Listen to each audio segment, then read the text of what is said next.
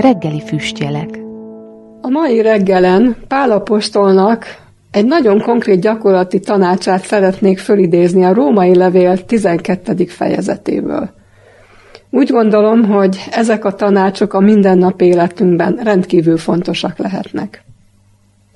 Így olvasom a római levél 12. fejezetéből a 15. és 16. verset. Örüljetek az örülőkkel, és sírjatok a sírókkal. Egymás iránt ugyanazon indulattal legyetek, ne kevékedjetek, hanem az alázatosakhoz szabjátok magatokat. Ne legyetek bölcsek ti magatokban. Annyira egyszerű tanácsnak látszik ez így első olvasásra, mert hogy nem természetes egy jóra törekvő ember számára, hogy örül az örülőkkel és sír a sírókkal. Úgy gondolom érdemes elgondolkozni a saját életünkön, hogy valóban mindig megvalósul ez a mi életünkben, hogy minden örülővel tudunk örülni, és minden síróval tudunk együtt e, sírni. Mert azt gondolom bizony, hogyha komolyan megvizsgáljuk magunkat, akkor ha esetleg valaki nem annyira szimpatikus számunkra, vagy volt vele egy komoly konfliktusunk, és öröme van, akkor legyünk őszinték, és nézzünk magunkba, hogy tudunk vele együtt örülni. Vagy hogyha valaki sír, és mi éppen nagyon jó szakaszában vagyunk az életünknek, tudunk vele együtt, együtt érezve sírni, kifejezni a mi komoly együttérzésünket. Úgy gondolom rendkívül fontos ezen elgondolkoznunk, és főképpen azon, hogy az apostol azzal folytatja, hogy mi az, ami segíthet bennünket abban, hogy komolyan vegyük ezt a nagyon egyszerűnek látszó tanácsot. Egymás iránt ugyanazon indulattal legyetek. Tehát, hogy függetlenül attól, hogy emberi természetünk szerint valaki szimpatikus vagy nem szimpatikus, vagy éppen most én milyen állapotban vagyok önmagamban, mennyire fontos odafigyelni az emberi kapcsolatainkra, mert az a meggyőződésem, hogy nagyon fontos az életünknek ez a része. Meghatározza a napunkat, hogy milyenek a mi emberi kapcsolataink. Akár egy munkahelyen, akár egy családban, vagy egy tágabb közösségben.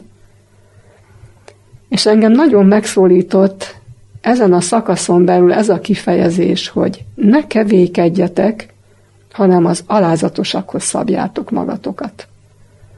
Fölmerült bennem az a kérdés, hogy miért mi hajlamosak vagyunk a kevésségre. Úgy gondolom, hogy nagyon közismert számunkra Petőfi Sándornak az Ember című verse, amelynek ez a refrénye, hogy kevély ember, miben kevékedel. És ha magunkba nézünk, akkor nem vagyunk mi nagyon hajlamosak arra, hogy kevékedjünk, hogy sokat gondoljunk magunkról. Ugye amikor ezt az igét olvastam magamnak, visszagondoltam az olyan fiatal felnőtt koromra. Amikor olyan maga biztosan gondoltam azt, hogy én tudom, hogy merre megyek, milyen utat választok, és visszaemlékszem arra, hogy bizony sokszor vitába szálltam felnőttekkel, akár a szüleimmel, mert én úgy gondoltam, hogy jobban tudok valamit. És mennyire bölcs tanács a pálapostolnak, hogy az egymáshoz való viszonyunkban hogy mi ugyanazon indulattal legyünk egymás iránt, mennyire kiemelkedően fontos az, hogy mit gondolok magamról.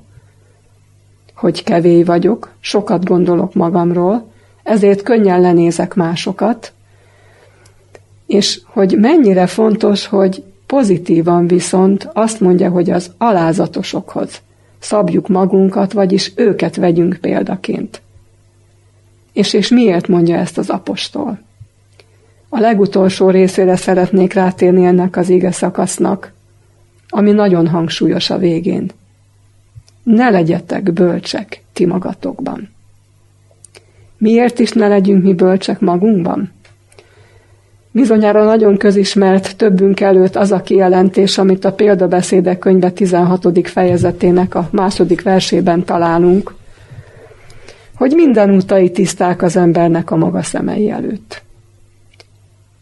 Nem nagyon nagy igazság ez mindannyiunk életére, hogy annyira tisztának tudjuk a saját utunkat, a saját nézőpontunkat látni. És mindent ennek alapján megítélni. Ezért mondja az apostol legvégül ezt a tanácsot, hogy az emberi kapcsolataink szempontjából rendkívül fontos. Ne legyünk bölcsek magunkban. Vagyis figyelmeztet bennünket arra, hogy igen szükséges, hogy elsősorban minden dologban az Úr tanácsát kérjük. Mert így folytatódik a fölidézett példabeszédek könyvének az igéje, amikor azt mondja, hogy minden útai tiszták az embernek a maga szemei előtt, de aki a lelkeket vizsgálja, az Úr az. És boldog az az ember, aki tudja az Istenre bízni az útjait, és nem akar magában bölcs lenni, hanem az ő bölcsességére támaszkodik. Hiszen ugyanebben a fejezetben, a példabeszédek 16. fejezetében a 9. vers így szól. Az embernek elméje gondolja meg az ő útát, de az Úr igazgatja annak járását. Milyen jó annak az embernek, aki tudja, hogy nem lehet bölcs önmagában, ezért tudja az útjait Istenre bízni, és tud tőle tanácsot kérni. És megengedi azt, hogy noha ő elgondolt valamit, de az Úr igazgassa az ő útját. És úgy gondolom, az a ne legyetek bölcsek ti magatokban azt is jelenti, hogy szükséges, és meg kell tanulnunk egymással is tanácskozni. És én kívánom, hogy Pálapostolnak ez a nagyon gyakorlati tanácsa segítsen bennünket a mi emberi kapcsolatainkban, és valóban arra vezessen bennünket, hogy ne kevékedjünk, ne gondoljuk magunkat túl okosnak, hanem alázatosként kérjük az Úr tanácsát, és tanácskozzunk másokkal, és tudjunk ilyen módon járni, hogy nem magunkban vagyunk bölcsek. Ezt kívánom mindannyiunknak, hogy ilyen úton járjunk az emberi kapcsolatainkban.